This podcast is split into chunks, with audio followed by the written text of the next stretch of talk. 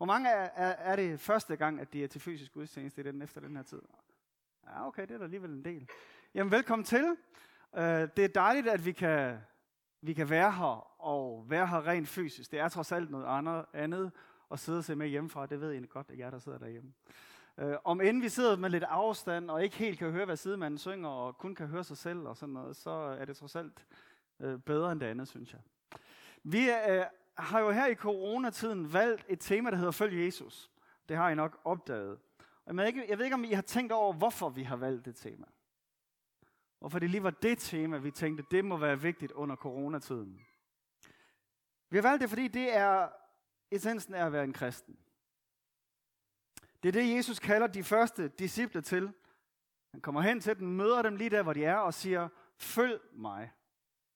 Følg mig. Og det er faktisk også det, han bad sine disciple om som det aller sidste. I skal gå ud og gøre alle folkeslag til mine disciple.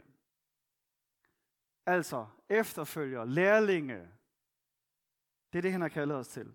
Så sådan i en, i en tid, hvor vi ikke har kunne komme sammen rent fysisk med andre kristne, så tænker vi, at det var vigtigt at minde om, hvad kristendommen ikke er.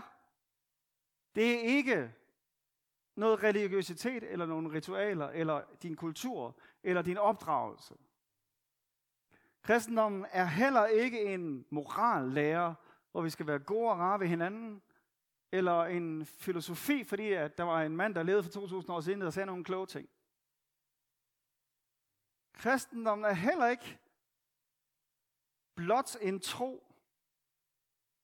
Faktisk siger det Nye Testamente, at Satan, de onde ånder, tror også. Så faktisk er det ikke bare det, at vi tror på et eller andet. Jesus fortæller faktisk sådan en interessant lignelse, øh, som jeg tit har tænkt på, hvor han, en mand, der har to sønner, og så, siger han, øh, så sender han den ene afsted, vil du ikke gå ud og arbejde i vingården? Og den, og den ene, han siger, jo jo, det skal jeg nok, og går aldrig derud. Og så den anden søn, han siger, nej, det gider jeg ikke. Og så fortryder han senere og går alligevel ud. Og så spørger han bagefter, hvem var det i virkeligheden, der gjorde hans fars vilje? Og det, det er jo sådan lidt, au. Øh, er det også nogle gange, der får sagt, ja, ja, det skal vi nok, og så alligevel ikke gør det?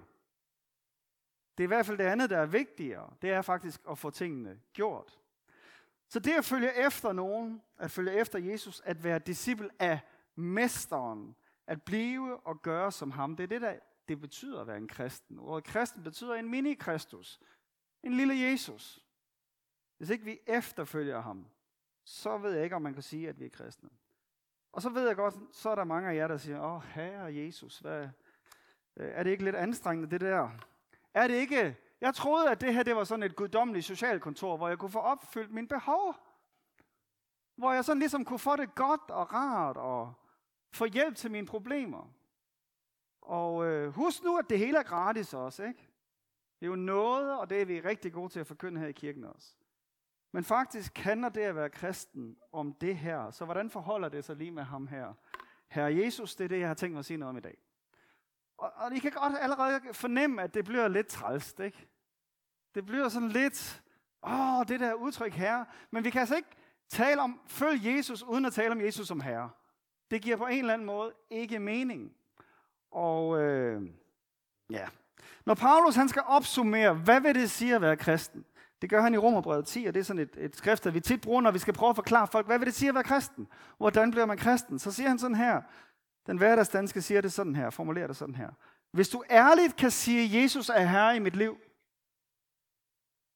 Hvis du ærligt kan sige, Jesus er herre i mit liv. Og hvis du i dit hjerte tror på, at Gud oprejste Jesus fra de døde, så får du det evige liv.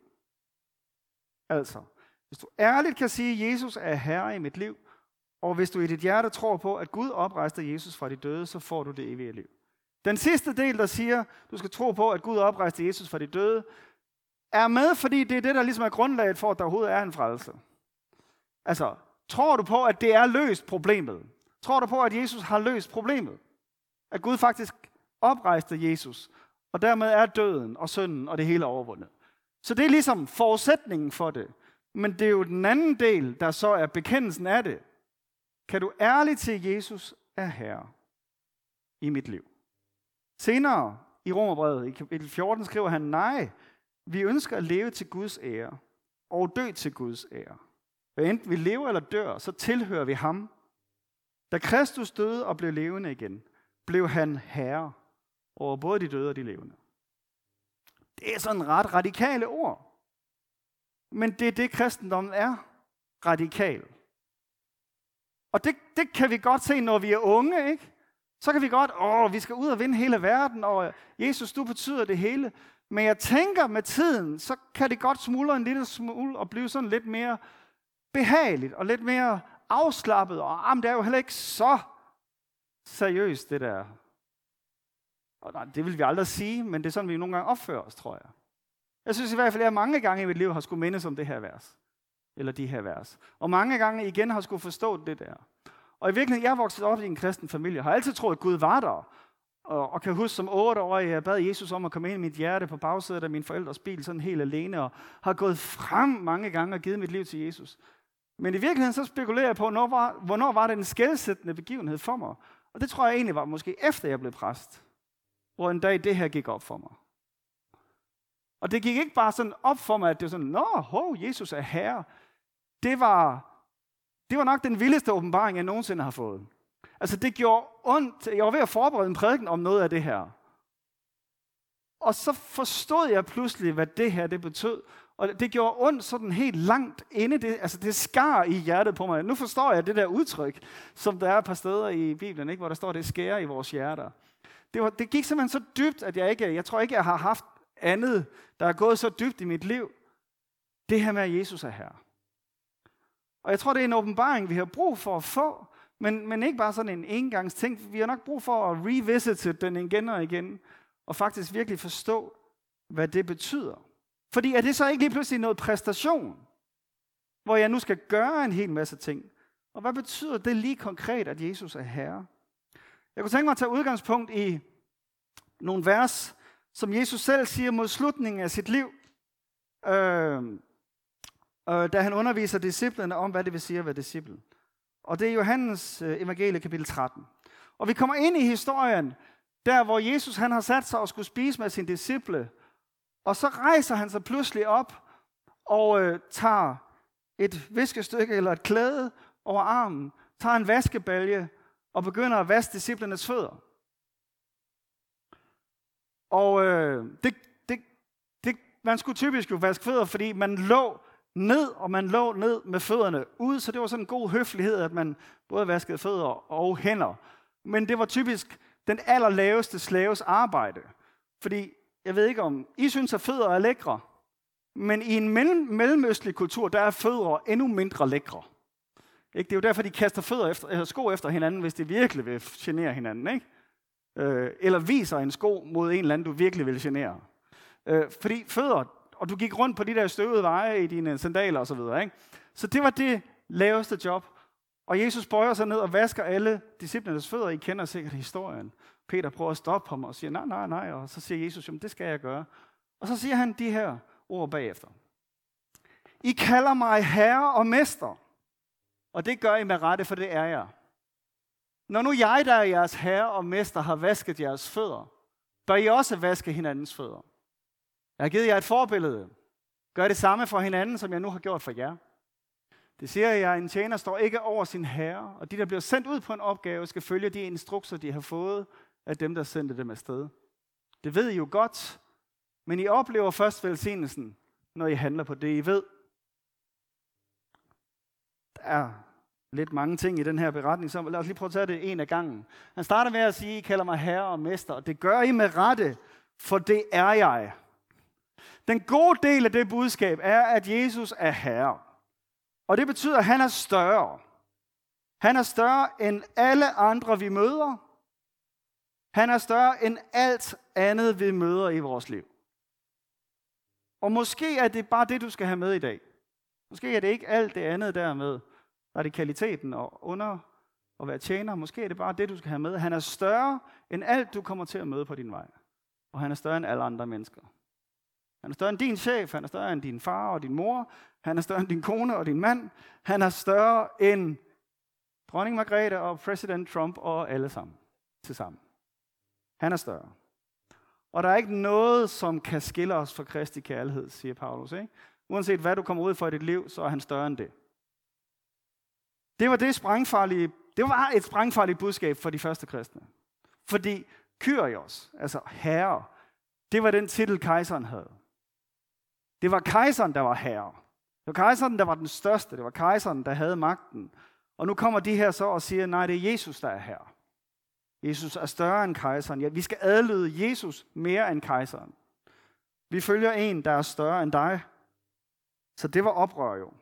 Peter siger på pinsedagen, den første prædiken i den første kirke, så siger han, det skal I vide, at den Jesus, som I har korsfæstet, har Gud gjort til både herre og til Kristus.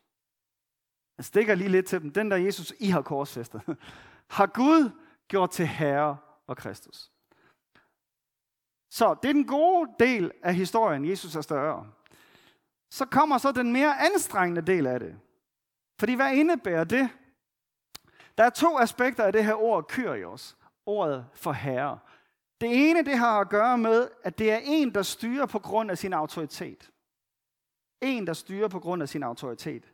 Han regerer. Han er overalt. Peters brev siger, at Jesus opstod fra de døde, blev taget op til himlen. Nu sidder han ved Guds højre hånd, hvorfra han hersker over både engle og åndelige autoriteter og magter. Han er over det hele. Han styrer på grund af sin autoritet. Og det andet aspekt i ordet kyrios, det er, at han styrer på grund af hans ejerskab. Fordi han ejer noget. Han ejer os. Han har købt os. første Korinther seks siger, I tilhører ikke jer selv. I blev købt dyrt. Jeg er derefter Gud. Men hvis han er min herre, altså han ejer mig, og han er overalt, så betyder det jo, at han ejer min tid. Han ejer mine relationer, han ejer mit arbejde. Han ejer det hele. Og det er derfor, Nye Testamentet hele tiden taler om, at vi forvalter. Det ændrer dit liv, hvis du forstår det. Fordi det er ikke min bil. Det er ikke mit ur. Det er ikke min aften. Det er ikke mit tøj. Det er ikke min mad. Det er sådan set hans, som jeg har fået lov at forvalte, og skal forvalte på bedst mulig måde, og har fuld råderet over det. Men det er hans. Det hele.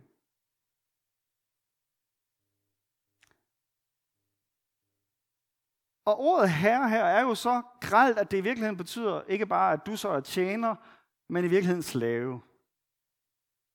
Men det, som Paulus sådan udfolder ret tydeligt i Romerbrevet for eksempel, det er, kapitel seks for eksempel, det er, at vi alle sammen slaver af et eller andet. Du kan egentlig vælge, om du vil være synden og dødens slave, eller om du vil være retfærdighedens slave. Du vælger sådan set selv, fordi der er to riger, og du er i et af de riger, der er nogen, der bestemmer over dig. Så spørgsmålet er, hvad for et rige du helst vil være i. Så det, han starter med at sige, det er, at det er ham, der bestemmer. Hvis ikke I lige fangede den pointe, ikke? Så fortsætter han med at sige, når nu jeg, der er jeres herre og mester, har vasket jeres fødder, bør I også vaske hinandens fødder. Jeg har givet jer et forbillede. Gør det samme for hinanden, som jeg nu har gjort. For jeg, jeg som er den største af alle og alt, har ydmyget mig. Gør nu det samme for hinanden. Jeg gør det i virkeligheden for alle. Den autoriserede siger, så skylder I også at gøre det for andre. I er i gæld. Jeg har gjort det for jer. Gør det nu for nogle andre. Han er et forbillede. Og Nyt Testamentet er fyldt med det her, med at være den, der vil være stor, skal være alles tjener. Så vi skal gøre det, han gjorde. Vi skal faktisk også tænke, som han gjorde. Paulus siger i Filipperbrevet, at vi skal have det samme sindelag, som han havde. Altså de samme tanker. Tænk på den måde, Jesus tænkte på. Handl på den måde, Jesus handlede på. Så hvem er det, jeg kan tjene? Hvem er det, jeg kan hjælpe? Hvem? Hvis jeg skal elske min næste, hvad betyder det at elske? Men det betyder, jeg har sagt det før, kærlighedens målestok er offer.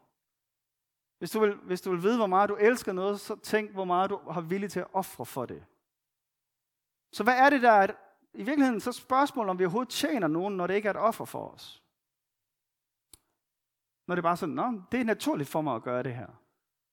Det er naturligt for mig, det jeg lige gav her i indsamlingen. Eller det er naturligt, den tid, jeg bruger til at hjælpe andre mennesker. Eller det er naturligt. Altså Jesus taler jo om at gå en ekstra mil. Og give kappen med, når de beder om kjortlen, eller omvendt. Og, altså, fordi der er noget offer i det. Enken, der gav den sidste mønt. Ikke? Fordi kærlighedens målestok er offer. Det er derfor, at vi ser, at han elskede os mere end noget andet, fordi han ofrede alt sit liv. Så hvor meget er vi villige til at ofre? Hvor meget er vi villige til at tjene andre? Er vi villige til at agte hinanden højere? Man kan godt forstå, at det er så stille her, ikke også? Tjen alle. Det næste, han siger, er, det siger jeg, en tjener står ikke over sin herre, og de, der bliver sendt ud på en opgave, skal følge de instrukser, de har fået af dem, der sendte den afsted. Vi er sendt ud på en opgave til at gøre de samme ting, som han gjorde. Ja, I skal gøre større gerninger, siger Jesus. Jesus siger også, den, der tager imod jer, tager imod mig. Fordi vi er jo disciple. Det er mesteren, der har sendt os ud. Vi er i mesterlærer. Sådan, og vi er mini-kristusser, mini-jesuser. Den, der tager imod jer, tager imod mig. Er det den bevidsthed, vi går ud med? Når mennesker møder mig, så møder de Jesus. Faktisk, apropos Meiberts indledningsord, så siger han, når I kommer ind i et hus, så skal I sige, fred være med jer. Og så skal Guds fred være med det sted, hvis de vil tage imod det. Hvis ikke de tager imod det, så tager du fred med dig, når du går. Det er faktisk i virkeligheden det, han siger. Fordi jeg er der som Jesus. Jeg er i mesterlærer. Han går så langt i Lukas ti til at sige, den der hører jer, hører mig. Den der forkaster jer, forkaster mig. Det kan vi ikke sådan helt forholde os til, vel? Vi er jo kun mennesker og alt sådan noget. Jamen, vi er disciple. Vi er der i mesterens autoritet. Det er hans svendebrev, vi i virkeligheden har med os. Vi bliver nok aldrig helt udlært, vel, før vi ser ham ansigt til ansigt. Men vi har hans svendebrev med os. Hans autorisation, alle hans forsikringspolicer, og det hele har vi med os. Så når vi kommer ud der, så kan vi agere på hans vegne. Og så siger han, en tjener står ikke over sin herre, eller en disciple står ikke over sin herre. Det betyder desværre også, at vi kan forvente samme behandling, siger Jesus direkte til os. Au. Det går en disciple som sin mester. Og så siger han, så skal man følge de instrukser, man har fået. I Lukas seks seksogfyrre, så siger Jesus det sådan her. Hvorfor kalder I mig herre, når I ikke gør, hvad jeg siger? Au. Alle de der sange, vi synger. Hvorfor kalder I mig herre, når I ikke gør, hvad jeg siger? I Lukas ni siger han, de der ønsker at være mine disciple, skal lægge al deres eget til side og følge mig hver dag. Også selvom det koster livet. Det er det, der er kristendommens budskab. At det er helt gratis, og det koster det hele. Helt gratis, og det koster det hele. Og det er svært at forholde sig til nogle gange. Så hvad betyder mest for mig? Mere end andres meninger, mere end berømmelse, mere end penge osv. Kommer en rig ung mand til Jesus og siger, nu har jeg overholdt alle budene. Og så siger Jesus, jamen så gå lige hen og sælg alt, hvad du ejer, og giv det til de fattige, og kom og følg mig. Og hvorfor siger han kun det til ham, og ikke til alle de andre? Fordi det var det, han prioriterede. Det, det var det, der stod imellem ham og et overgivet liv. Så hvis du kom til Jesus og siger, okay, hvad skal jeg gøre for at følge dig, Jesus? Så vil han komme med en meget, meget spidsfinger og pege lige præcis på den ting i dit liv, som du prioriterer mere end ham. Og det kan være, han gør lige nu. Det kan være, du godt lige ved, ah, det er det her, som jeg måske lige skal have sat i rigtig proportion til mit forhold til Jesus.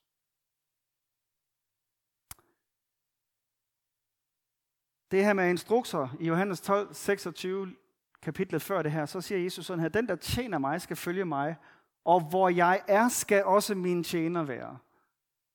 Det er måske en hel prædiken i sig selv, men, men der er også en lille nøgle i det der med at være disciple. Han siger, der hvor jeg er, der skal I også være. Og jeg sagde det også lige til, da vi lige briefede inden gudstjenesten her, det, eller bad det, tror jeg. Der er en nøgle i det der med at spejde efter, hvor er Jesus? Hvad er han i gang med at gøre lige nu? og så gå hen og være der også. Koble sig på det, Gud allerede gør, i stedet for, at vi knokler løs og prøver at gøre et eller andet, og så er Jesus i gang med at arbejde et andet sted.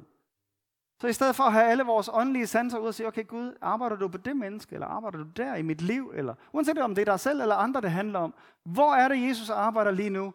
Skynd dig hen og koble dig på det. Det er det, der virker. Spejt efter det. Så lyt til ham.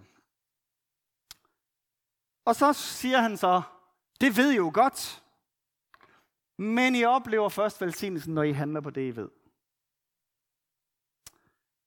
Ah. Fordi vi ved jo det meste, ikke? Vi ved det jo godt af alt det her. Det er ikke nok med, at du ved det. Det er ikke nok med, at du har tro, der skal noget handling til. Vi skylder, ikke også? Hvis du ærligt kan sige, at Jesus er herre i mit liv, og hvis du hjerte tror, at Gud oprejser Jesus fra de døde, så får du det evige liv. Altså, har jeg nok tillid, nok tro til at handle, som om Jesus bestemmer? Har jeg nok tillid til, at jeg stoler på ham? Fordi tit det, så er det jo det der mund, det bærer. Mund, han er helt udlært, ham Jesus. Fordi jeg synes, det lyder underligt, det han beder mig om at gøre. Har jeg nok tillid til, at jeg tør handle på det? Og hvor er det så lige nåden kommer ind i alt det der? Fordi det lyder som en meget anstrengende ting. Jo, sagen er jo bare, at det starter med, at han har givet alt. Og han har velsignet dig. Så du kan være en velsignelse. Så du kan give. Og så oplever du velsignelsen igen ved at give, ved at tjene, ved at lytte efter, hvad han siger til dig. Så handel er sindssygt vigtigt i det her også. Han bestemmer, tjen alle, lyt til ham og handel. I går, da jeg sad og skulle gøre det her færdigt, så læste jeg, eller skimmede jeg tre af evangelierne igennem, for lige at finde ud af alle de her steder, hvor der var noget af det her discipleskab. Og det er nogle af alle de her skriftsteder, I har fået os. Og så slog det mig bare igen og igen, hvordan at den der kobling til sidst her mellem at vide og høre det og at gøre det, er der hele vejen igennem. Og jeg tænker tit, at vi har fået det, næsten fået det handlet ind til, jeg ved alt det rigtige, og vi sidder og bliver klogere og klogere hver søndag her, og får større og større hoveder og, og baller, men det skal jo handles ud. Hvis I ved det, og gør det, oplever I velsignelsen ved det. Lukas, Jesus siger i Lukas otte, min mor og mine, fordi hans mor og hans brødre stod derude, og så siger han, min mor og mine brødre, det er dem, der hører Guds ord og handler efter det.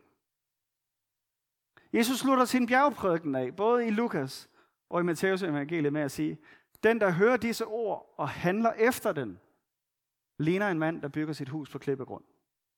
Og så står det fast. Jesus kommer til Peter, og Peter har fisket hele natten. Og han siger, tag ud og kast nettet ud. Og Jesus, eller Peter siger, vi har fisket hele natten, men på dit ord vil jeg gøre det. Og så måske lige til sidst. Det allerførste, Jesus gør i Johannes evangeliet, det er jo, at han forvandler vand til vin. Og Maria, som vel på det tidspunkt er den, der kender Jesus bedst, siger sådan her til tjenerne. Lige meget hvad han siger til jer, skal I bare gøre det. Og i virkeligheden er det måske en meget god overskrift på, på det, jeg har tænkt mig at sige her til formiddag. Lige meget hvad han siger til jer, skal I bare gøre det. Og det kræver så først, at du siger, at du bestemmer. Så kræver det, at du faktisk lytter og hører, hvad er det, han siger. Hvad er det for nogle instrukser, der kommer? Eller hvor er det, han er i gang med at arbejde? Og så kræver det også, at du så faktisk også handler på det. Amen. Lad os bede sammen.